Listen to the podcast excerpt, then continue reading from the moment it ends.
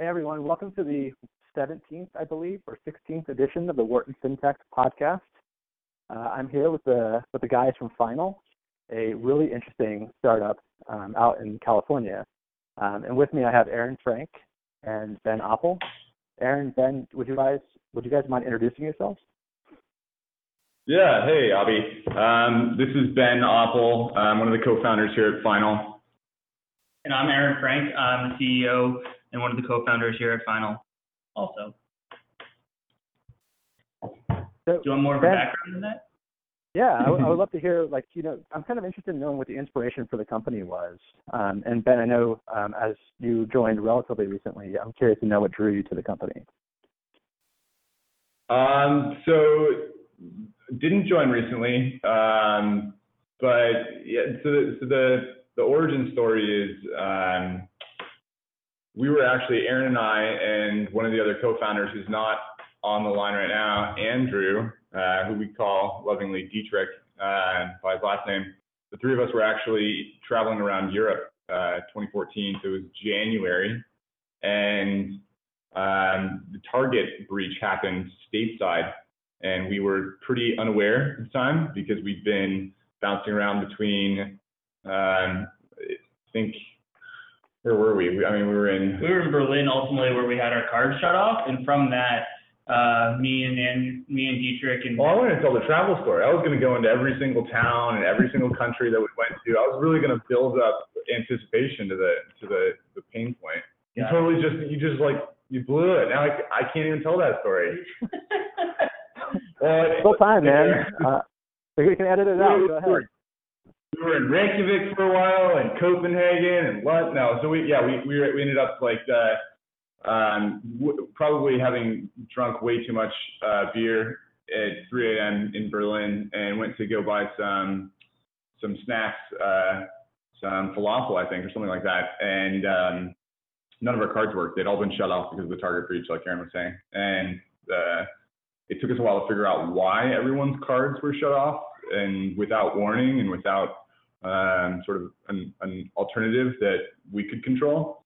Um, and that sort of started this snowball idea of uh, how do you how do you build a card? How do you build a payment card that inherently you control instead of the issuing bank? So um, you get to say if it gets you know shut off or not shut off. You get to say if a merchant can charge you um, or when they can charge you, or how, however much they can charge you, how often they can charge you. Um, basically providing, in some sense, democratizing tokenization, but really just providing user controls to cardholders. That was that was sort of the the thought. How can we build that? And the as research went on, it sort of became clear that the only way to do that was to be either a program manager or the actual issuer. So you, you couldn't just be a technology layer and sell it to banks. You couldn't just build an app and then try and get issuers to use it. Um, really, the only way to decide how you can create those card controls and not dilute them so much based on either regulation or um, legacy bank technology. The only way is that really build from scratch uh, an all new issuer. So that was sort of the ambitious and possibly stupid and really hard direction that we chose. I like using the word naive. We were naive. Naive is probably better than stupid, Because but at the time, uh, this is, you know, January 2014, uh, none of the founding team really had much experience in payments besides the fact that, you know, everyone's an expert in credit cards because everyone has Yeah. a credit card. Uh, He's saying he's saying that somewhat ironically because uh, we hear that's, that's sort of what he says about investors after VC meetings. Yeah, they're all they're all experts because they all have credit cards in their wallets. Um, but yeah, really, it was you know it's been a for the first year and a half. Really, it was a lot of just educating ourselves and pounding the pavement from there, uh, and to to truly learn why a bunch of these decisions in this 50 plus year old industry were still being kind of still there, right? Like uh, from the Fresno drop back in the 60s when Bank of America really launched, or Fremont drop, sorry, Yeah. Uh, back in the 60s when Bank of America launched the first credit card, you really have um, you really haven't seen much change from a fundamentals. You've gotten some evil things like double cycle billing or or a whole host of kind of you know, origination fees and a bunch of things that the Card Act got rid of. But um, the fundamentals of what it is to be a credit card are pretty solidified in, in, in this day and age. Yeah, there was a great quote that Josh Reich gave when he was starting Simple that the biggest innovation in the banking industry in the past 20 years is a smaller font size. And I think that's generally true of the card industry as well. What, what was it? The biggest innovation in the last 20 years is what? A smaller font size. Smaller font size. Oh, that's that is a great quote. That was that was his whole um, his mission. I, I I remember a quote from him. It might have been earlier this year or a couple of years ago, but he was saying that they, they spent multiple years, multiple years, not just months, but years working just on how you can make the, uh, the, the terms of service more easily digestible from a consumer's perspective, which is a great mission, but I think we, I think, I think most average humans would have been pounding their head against the um, cement table. Yeah, most bankers are as well. so, yeah. so you guys mentioned um, that you did a lot of customer research um, as you were building up uh, to launching the company. Can you describe some of the research you did and, and what are some of the interesting insights you found? Yeah, of course. Um, so we did as much as we possibly could in order to provide us some direction with the product, but I wouldn't say it was like a ton. Um, we did a lot. We interviewed, I think, a couple hundred people. and we tried to span a, a, wide spectrum of demographics, and um, one of the things that we that we sort of came to, which was sort of like a false summit. It was a, it was kind of like this pseudo conclusion was that people aren't all that interested in a security product, but what they're really after is this combination of control and convenience. And what's funny is that that was a that was this sort of research conclusion from two years ago. excuse me, two years ago. Um, and we have we have these documents, these old documents, uh, with all of these research profiles and these personas, and in big fonts, consumer or um, convenience plus control, control plus convenience, and um, and now we see like basically every top five issuer has uh, control plus convenience on on their ads these days, which I think is, it was, I thought that was funny, sort of an aside. But the the conclusion, the sort of false conclusion that we came to was that people people didn't necessarily think that they wanted a security product that that was sort of niche, but what they really wanted was convenience and control without having to sacrifice any other features or rewards. Um, but I think that that's really just a that's a weird mindset, uh, and, I, and, I, don't actually think that it's that it's holding true. I think people do want a security product. I think I think that those are just synonyms, and that it's um, up to it's up to the product team to sort of define what that means and and what not compromising on features means. I, I think one of the things that uh, Simple really nailed was that concept of transparency into uh, what your card is being charged when it's being charged. So if you hand your card to uh, someone at a restaurant, they take it away and charge you. Uh, you don't have to wait for a monthly statement. Simple, I think, was the first, as far as I know, the first issuer who did push notifications for real-time receipts uh, in a in a really good way, in a very user-friendly way. Um, with things like that, we sort of started to get an idea uh, as far as competitive landscape goes, what features people actually used, which ones they found valuable, and then scrap the rest of it, and then start building new features that no one else could. And that's when we really started to dig into this concept of multiple card numbers, virtual cards. Um, yeah. So for the folks who are less familiar with the inner workings of the credit card market, could you describe exactly how a virtual card works in uh, in relatively simple language? Yeah. So it, it technically it's not a virtual card.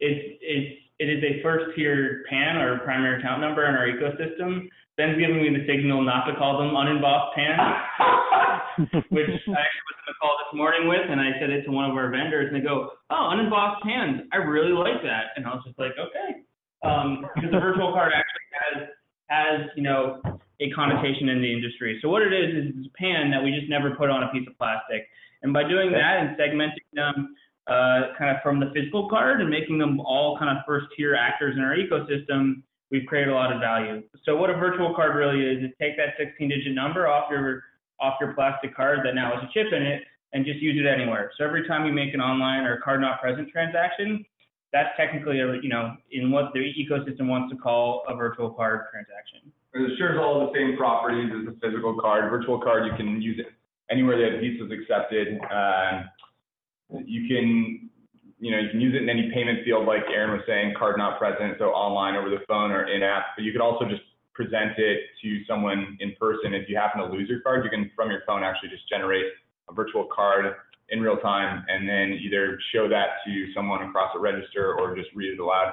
It works the same way. They can type it in manually. Um, we've had a bunch of cardholders say that they've used it that way in a pinch, which is pretty pretty cool. We didn't expect um, that as an edge case.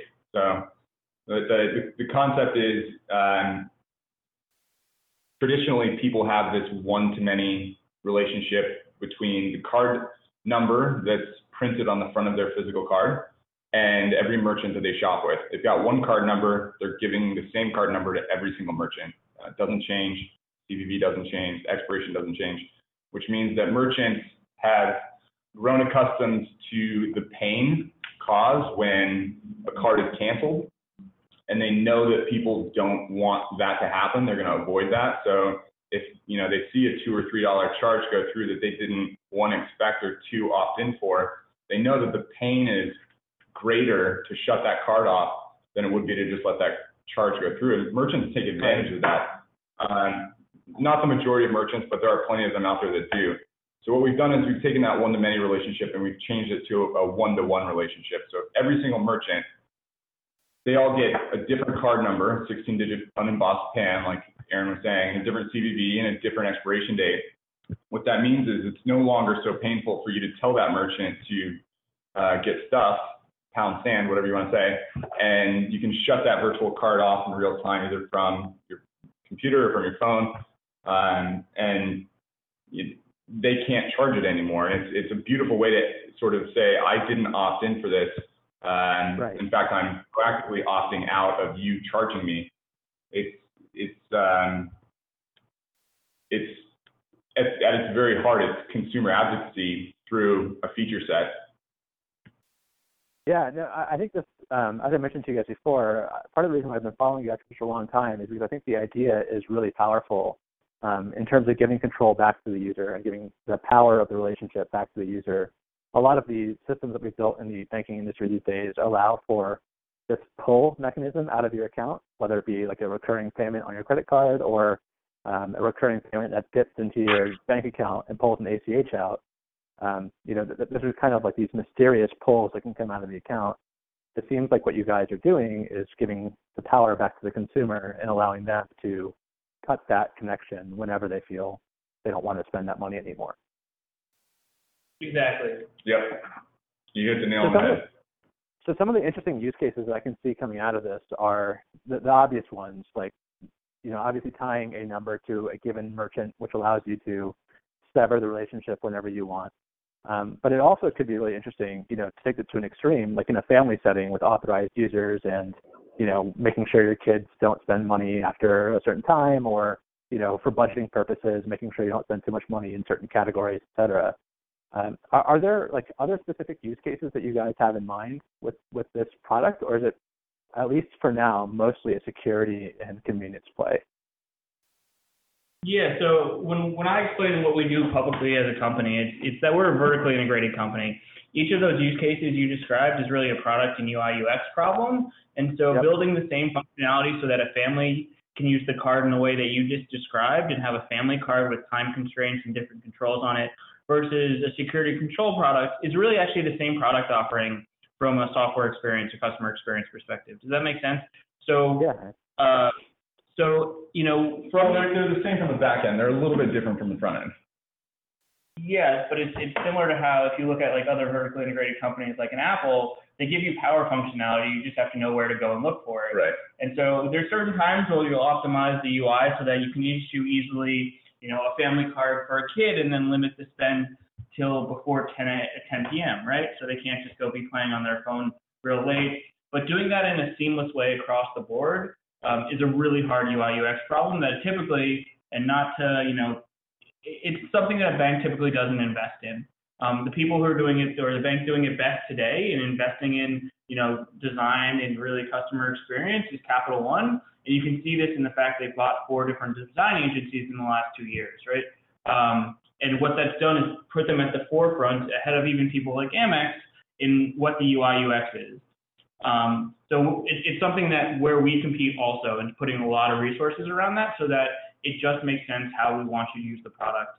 So really when we talk about it, it's control and all that, you know, all of the use cases you described lend themselves back immediately to control. And we do have cardholders now who have uh, called in or sent us emails and said, look, um, you know, I just I just generated a card for my 13-year-old son for Xbox Live, limited uh, the card to just being able to be used at Xbox Live. But what I'd really like to be able to do is to say that that card can only ever be charged uh, $30 a week, or whatever the whatever the limit might be. And for us, that's really easy to build that that third sort of variable limiting factor in.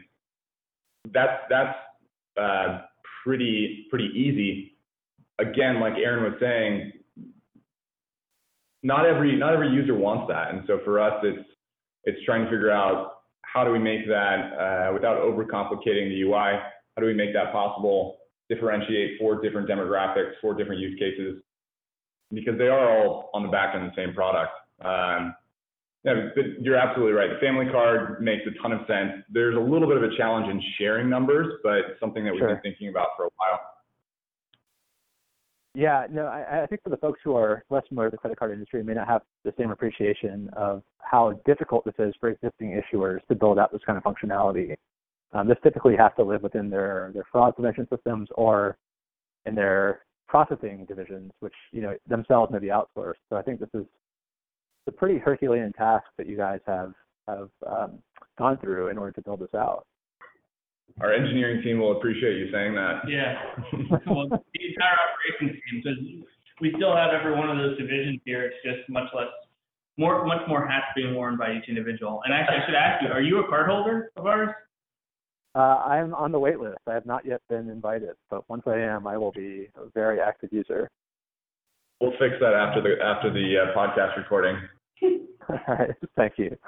Um, Aaron was. So, sorry, go ahead. Sorry, go, uh, sorry, I just have a quick question on, on this note. Um, you know, Aaron, I think it was you who wrote a blog post relatively recently when you were announcing the launch that that BD was like business development was just a huge challenge, perhaps bigger than you had originally expected. Um, can, can you describe that? Because you know, from my perspective, when, when I think about your business, I would have expected the engineering challenges to be you know much larger than the BD challenges. Um, but I'd love for you to talk about that a little bit. So you keep on you unlock different challenges as you hit different milestones if you really want to look what it takes to launch a new credit card company, and this is what I end up repeating myself a lot, there's seven different core competen- seven different core competencies of a full stack credit card company. And when you look at each of those, it's okay, you need to make sure that all these pieces um, are in sync, excuse me, as uh, as you're launching the company. And so that's why we say it's a BD challenge more so than an engineering challenge, because engineering is just one of them. But when we when we brought the initial kind of product to market, it was a five-party sale that all had to go to market at the same time. And so uh, that involved kind of seven different core competencies, which are processing, customer experience, marketing, servicing, uh, capital and debt, and then credit slash product risk, and then also compliance. And so, you know, some of that relates back to finding a bank partner, since all, at the end of the day, we're not a bank. But that also involves finding a processing partner who uh, we can work with and can operate on the time scale with us when we're not a, when, when we're not the bank to begin with. Because when you look at the industry as a whole, you're talking to let's say a First Data or a TSYS who do 90 plus percent of the volume of credit cards in the U.S.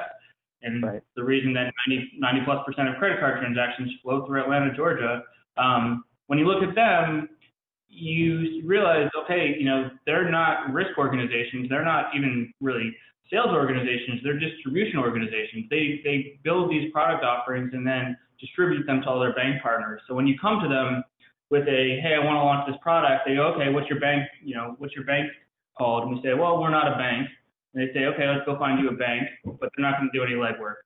So then you do the legwork to go find a bank partner who says, okay, what's your tech stack? And they go, or who's your processor? They don't say tech stack. Apologies. um, and we say, well, the processor said they'll work with us, but now we need to go pay them. Uh, I can't probably shoot out numbers, but let's just say seven figures for setup costs plus ongoing costs that are much more expensive than we ended up paying to get going. Uh, Okay, so who's your processor? Okay, processor, who's your bank? It goes back and forth and Okay. back and forth and around and around, and it's cyclical and very much uh, a catch twenty-two BD challenge. And then as you get even farther down that path with the bank, you know, if you're doing anything custom, the processor is either going to want to do it or you're going to build product on your side in-house. But the one kind of dirty secret in credit cards is the hardest thing is actually servicing and doing any phone servicing or what we've unlocked in digital servicing. If you're creating a whole new paradigm, which, uh, not to sound cliche, we have, um, you know, explaining to a bank that you're going to do servicing over email, they go, well, we have 50 years of competency on a call center, but how are you going to do email to do X, Y, or Z?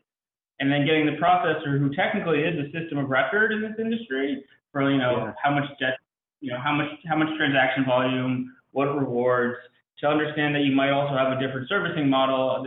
They typically try to just upsell you on, well, we have these call centers in Omaha, Nebraska, which has no accent. It's the perfect state for that, or city. Um, or you know they'll they'll push you, they'll push you to one of their in first data speak GSPs, general service providers, because those are full servicing organizations that then wrap around a first data core. Um, so it, it's why it's a BD challenge because you really have to answer all these questions in parallel.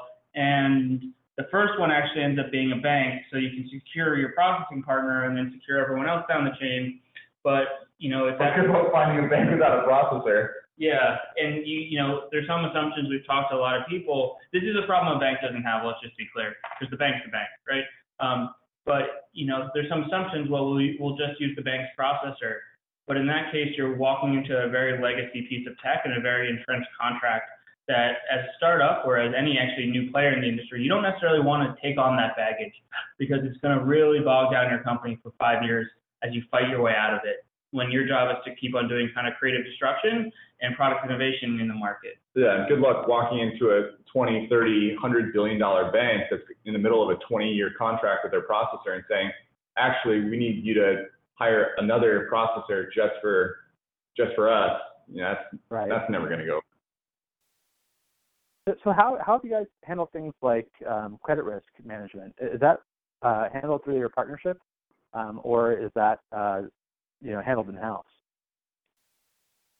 It's a hybrid, actually. Yeah, it's a hybrid. So uh, what ends up happening is you actually agree on a, a credit underwriting model, which is another one of these kind of dark arts in the credit industry, because building one from scratch is a really hard problem to solve because you know you want historical information, but as you're building out a new portfolio, you have no historical information.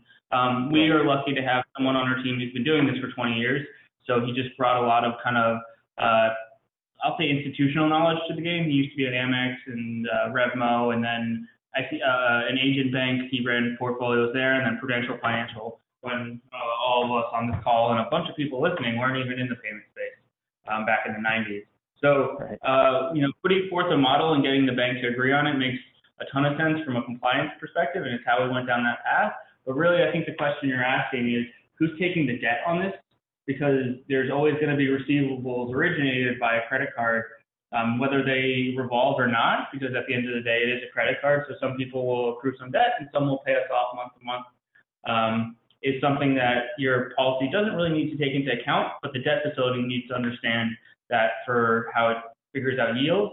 But you know, you agree on a credit policy, you originated into uh, we'll call it an SPV, a special purpose vehicle, and you I hate to say move on from there from a kind of a structure perspective, but you continue to reevaluate depending on information you get in about the portfolio. Yeah, got it. Uh, Did you guys originally launch with um, with the intention of introducing rewards on your product, or was that a relatively new addition to the product?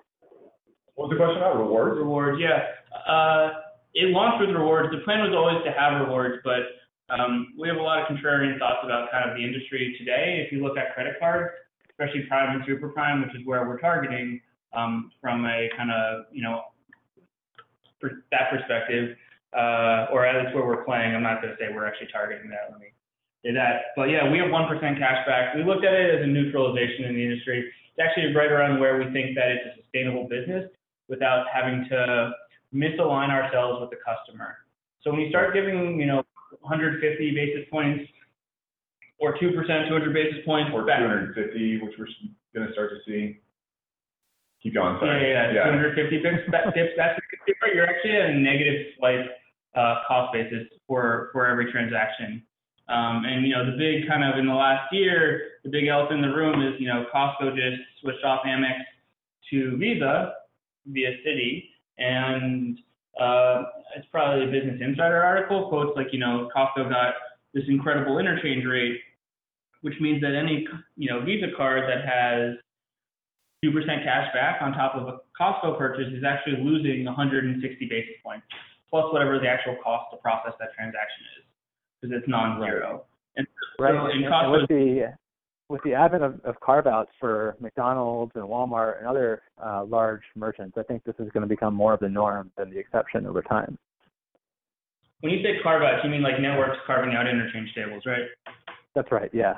Exactly. Not, yeah, well, I think it'll become the norm for a while, um, and we'll either see rewards programs start to carve out, which is this really like kind of perverse incentive in what they're trying to actually accomplish as a credit card, or they'll just take the revenue hit as a bank. But really, over time, you'll actually see portfolio profitability start to tank, which is, you know, banks aren't in the business of losing money on every swipe. So really, where we see the market going is towards this 40 to 80 basis point interchange rate for credit cards, which is actually where you hit kind of cost plus risk plus a little bit of premium because it is a credit card. Um, and then from that, there's actually a great value when interchange flips to 100 sub, uh, to sub 100 pips. Um, you know, I have no special knowledge about this besides kind of everything that everyone's read around, you know, interchange being, you know, these carve outs, right? Uh, but what happens in that ecosystem is you can't fund even a 1% card because, you know, there's no value there, but you can start making the market look much different and much more akin to some of these international players. Uh, the one I love pointing to is uh, Air Miles in Canada, which is funny enough owned by Alliance Data, uh, which also owns Comenity Bank.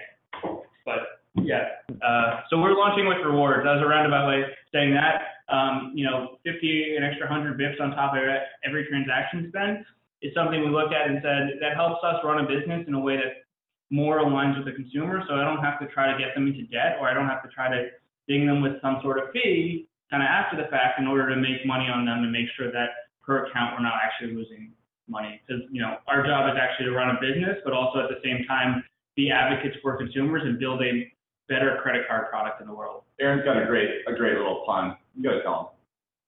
Oh, oh, sorry. Uh, yeah, I mean the goal of the company, one of the one of the uh, kind of pillars of the company is to align the interests of uh, the company with the interests we make from the, the, the our consumers.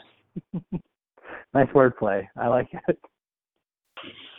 Thank Uh, you. so- I've, I've been coming up with more. puns It was kind of like a pity laugh, but Yeah. yeah, we'll take it. no, it's not a pity laugh at all. Uh, if you know me back, you'll appreciate how much I love those kind of puns. Um, it do- doesn't come through over the thousands of miles of distance. That's the only problem. Uh, so, so on that note, like, I, I think you know the, the point you're making is is is a great one. You know, as interchange gets hit, I think these secondary features, at least as they are today in, in a commodity industry like credit cards, become more and more important. And I, I feel like there's a massive consumer acquisition um, uh, advantage that you guys will have at that time. Um, but on, on that note, there, there are some. Sorry, what was So don't tell anyone. don't don't tell anyone that. Please. that? uh, yeah, it'll be our little secret. Uh, us and the hundreds of people, thousands of people who are listening to this uh, podcast. Uh, so, so on that note, there's, a, there's a couple of people who are who are playing in this, you know, either unembossed pan or virtual card kind of space who feel like either direct competitors or, you know, copycats or like minds, whatever you want to call them. Um, the, the one that jumps to mind is, is privacy. Um, but, but I've also seen other people like USAA and others talk about um, virtual cards on their network. Uh, do, do you view these guys as competition, or are they? This is kind of like the the thing that's in vogue in the industry right now, and so it's natural that multiple people come up with the same idea. Yeah, so from, you know, this industry is hamstrung by legacy tech debt. Um, there's two ways to get out of that. One is to build de novo on the, you know, the right rails, and that's why we went out from scratch and built fully de novo kind of service-oriented architecture, credit card issuing stack. Um, consumers don't really give a shit about that. They don't care that we're, you know, much more flexible from a core out and we're not running, uh, and TSYS is a great company, a TS2, which is a COBOL-based system written in 95 or started in 95, running on a mainframe. Um, and so from, you know, when we look at what USAA, actually don't even know what USAA is doing per se exactly in this, um, or maybe I mapped it in my head incorrectly. It's, there, there's two ways to innovate. One is to build out from scratch, um, or there's two ways to innovate correctly. And the other is to do it on a product or, or the rails that at least allow you the flexibility. So there's a bunch of people um, enabling this flexibility on prepaid because there's no risk involved. You're talking about, uh, you know, three or four less levels of complexity because there's no debt, there's no open to buy, the funds are there to store value. And so in doing it in that fashion, um, you know, when we look at when we looked at that, we saw an opportunity, but the problem is we see the opportunity dying because, you know, uh, essentially what becomes detached debit um, is what we, we, can call it. Um, it's only really a business when it's merchant funded. And so the best example of that in the world is the Target Red Card. But doing that as a standalone product doesn't really exist in the US because you're taking on so much risk if ACH fails. And, you know, while it's nice for a proof of concept, it doesn't get you the right DNA as a company is really where our decision ended up. Yeah, I mean, it's not like we actually just thought through it and then decided to, to go straight towards credit. We actually built we built a debit product. We um, we went through YC in winter of 15, um, and during that, those three months, we built Final uh, from a front end perspective and back end perspective as if it was going to basically be what Aaron was talking about, built on prepaid rails. And we got up with a live card and said, "Hey, we did it," and then sort of came back after demo day, sat down and said, "Wait a second, this is this is something that other companies can replicate. This this wasn't hard enough. If we can do it in three months, other companies can do it in two and a half or six or whatever." Yeah, the defensibility and durability of a business is really what we looked at, and in the prepaid space, as a processor perspective, there's been 50 processors we talked to in the time that claimed the ability to do what we wanted them to do. Um, sure. And you, you, would have said, what, there's 50 prepaid processors, and the answer is because there's no, the regulatory compliance on that is much less. Where if you look at credit cards, you're going to need to go find one of the big four processors. So at First Data, TSYS, FIS, or Fiserv, who, who will be able to have this functionality kind of as a first tier uh, account in your ecosystem. Otherwise, you're looking at a, a product that really starts having to compromise from day one. And that's something we didn't want to do from underlying fundamentals of the product offering. Yeah. And then that doesn't even get into all the other things we've had to customize along the way that, you know, the big players, as soon as they do something custom for you and they build it, their job is distribution. Um, and so right. we've built a bit of a, a bit of durability and monopoly around that just by doing so much in-house or finding people who are doing it just for us and don't have these deep tendrils into the rest of the credit card distribution world in the U.S. So uh, virtual cards are kicking up. It's great for education of what we do, and it just helps us where you know people are wanting to use our product because it actually is a product they use from a, from a fundamentals. They use a credit card today. The only you know prepaid card or stored value card they use is a gift card, and that's usually issued by Blackhawk Networks, and it you know has a an Amazon logo on it or something or an iTunes logo on it. So just from even just a marketing perspective, there's a reason you don't actually, probably the better end, there's a reason you don't see any um, prepaid cards really issued by the top 20 banks in the US. Right? There's no programs just because it's it's a hard business to make work, and it, even as a bank where you have the best economics out there, it is a hard, hard business to make work. So we said let's really do the hard thing and let's build a, a durable moat around tech, but then also just around business process and, and organizational structure of what it takes to be a credit card. I don't think we realized at the time it was going to take us another year and a half to build that, but uh, probably still worth it. We're very glad we did now. Yeah. In retrospect, it's it's this incredible kind of we built credit cards into the DNA of the company, and going back and now doing anything else in in consumer financial services is is that much easier because the regulatory burden is just less. We've essentially encapsulated the largest part of the pipe or of the Venn diagram, and everything's a subset. Obviously, you know, debit has EFT regulations and kind of all that sort of stuff, but we're able to do that in a much faster way now. Yeah, yeah. Building credit's the hardest piece.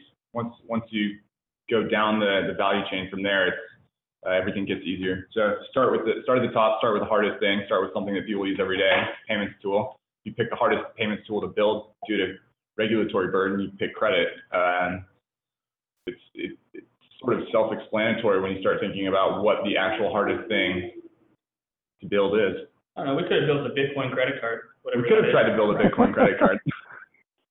that would have been harder. Someone can You guys would have been real pioneers there. Well, we, just, we haven't been able to figure out what that even means. Is actually the real problem. Because you know, like a credit card backed by gold. It doesn't really do much for the world besides, you know, it's a less liquid form of uh, capital. Yeah, well, with Accenture announcing today that they want to create editable blockchains, I think it gets even uh, even more confusing with what that would exactly mean. Um, so, hey, I, I know you guys need to run in a few minutes to talk um, to potential new hires at your company, um, but I just wanted to ask one question along those lines. Uh, so, this is a Wharton FinTech podcast, and many of our um, classmates are highly interested in going into um, startups in the fintech space after they graduate. Um, do you have any advice for those folks because they're looking for either internships or full-time positions? Um, and are there things that you guys look for when you're um, hiring that MBAs might have in spades that they should really focus on? Yeah, so I think the the one thing that we this is this is not super actionable advice, um, but I'll say it anyways. One of the one of the things that we talk about here is after someone that we that we're interviewing leaves the room, sort of ask ourselves, are they smarter than us? Uh, would they make us would they make us smarter just by working with them? Uh, so that's usually the number one you know piece of criteria. Number two is are they hungry? So are they smart? Do they do they make us smarter just by being next to them? Are they hungry? Are they willing to walk into the office every single day without an ego uh, and and try anything or everything? Um, I think there are a lot of there are a lot of ex consultants who come out of top five and there's a lot of things that they don't want to work on. I don't think that's a surprise to anyone. Um, we're looking for people who are of that same capacity, uh, productivity wise, and just don't come with an ego. Um, I think our one of our best hires came from in industry, came from Capital One, um, and another one of our best hires did not come from industry. She came from Palantir, and they're both on the operations team. They're both amazing, uh, and they both have extremely high output. I think the two things that they have in common are that they're both quite a bit smarter than the rest of us, and they both are willing to do anything. So it sort of it ups our game. It forces us to up our game. Yeah, uh, to, you know, when I look for people, uh, and especially if you're coming from an MBA, it's coming in and doing pre-education on the company. You know, uh, clearly, you know, Avi, you're very educated about the industry, and we like to say it's the only six trillion dollar industry where nothing's written down. Um, but you know, there's a certain level of education you can do just to get up to speed on actually what we do. Um, at, you know, and then beyond that is actually being intellectually curious and actually, if someone, it's happened a few times where someone's actually educated us in an interview about the industry, and these are people who don't necessarily come from within, or they've asked such um, uh, probing questions, but in a way that actually shows that they want to continue to learn. Um, you know, I, I don't say that we're payments experts. I say that we're payments learners here because we continue to learn each and every day about the the kind of uh, opaque payments industry. And that doesn't even get into kind of uh, the other side of that, which is the lending side of this business, where you have a whole alphabet of regulations. Um, so really, it's you know, I, I always come back to intellectual curiosity is the main driver, um, and then obviously like you know, self leadership and, and self starter always is a very good thing. Um, That's that's really helpful advice. Thanks, guys. Um, so the last question I have uh, is if folks are listening to this and they want to uh, sign up and perhaps move to uh, maybe not the front, but not the bottom of the wait list, um, uh, can, can they can they do anything? To, can you guys help with that at all? They can email founders at getfinal.com and we'll uh, either help them out or help them out a lot. Uh, we'll, that, that's not an offer of credit, I have to say legally. We can Yeah. help them. we'll, we'll help them figure out how to apply for a credit card. There, Is that, is, Yeah, I, I think we can maybe. I'll ask your compliance officer. oh yeah, our, our chief compliance officer, yeah, his head might be Make spinning right now. the podcast before we, we go live. Yeah. Well, thanks again, Um, guys. I really appreciate the time. I know you guys got a busy schedule ahead of you tonight too, so I really appreciate taking the time. Um, and I hope um, we have a chance to talk again.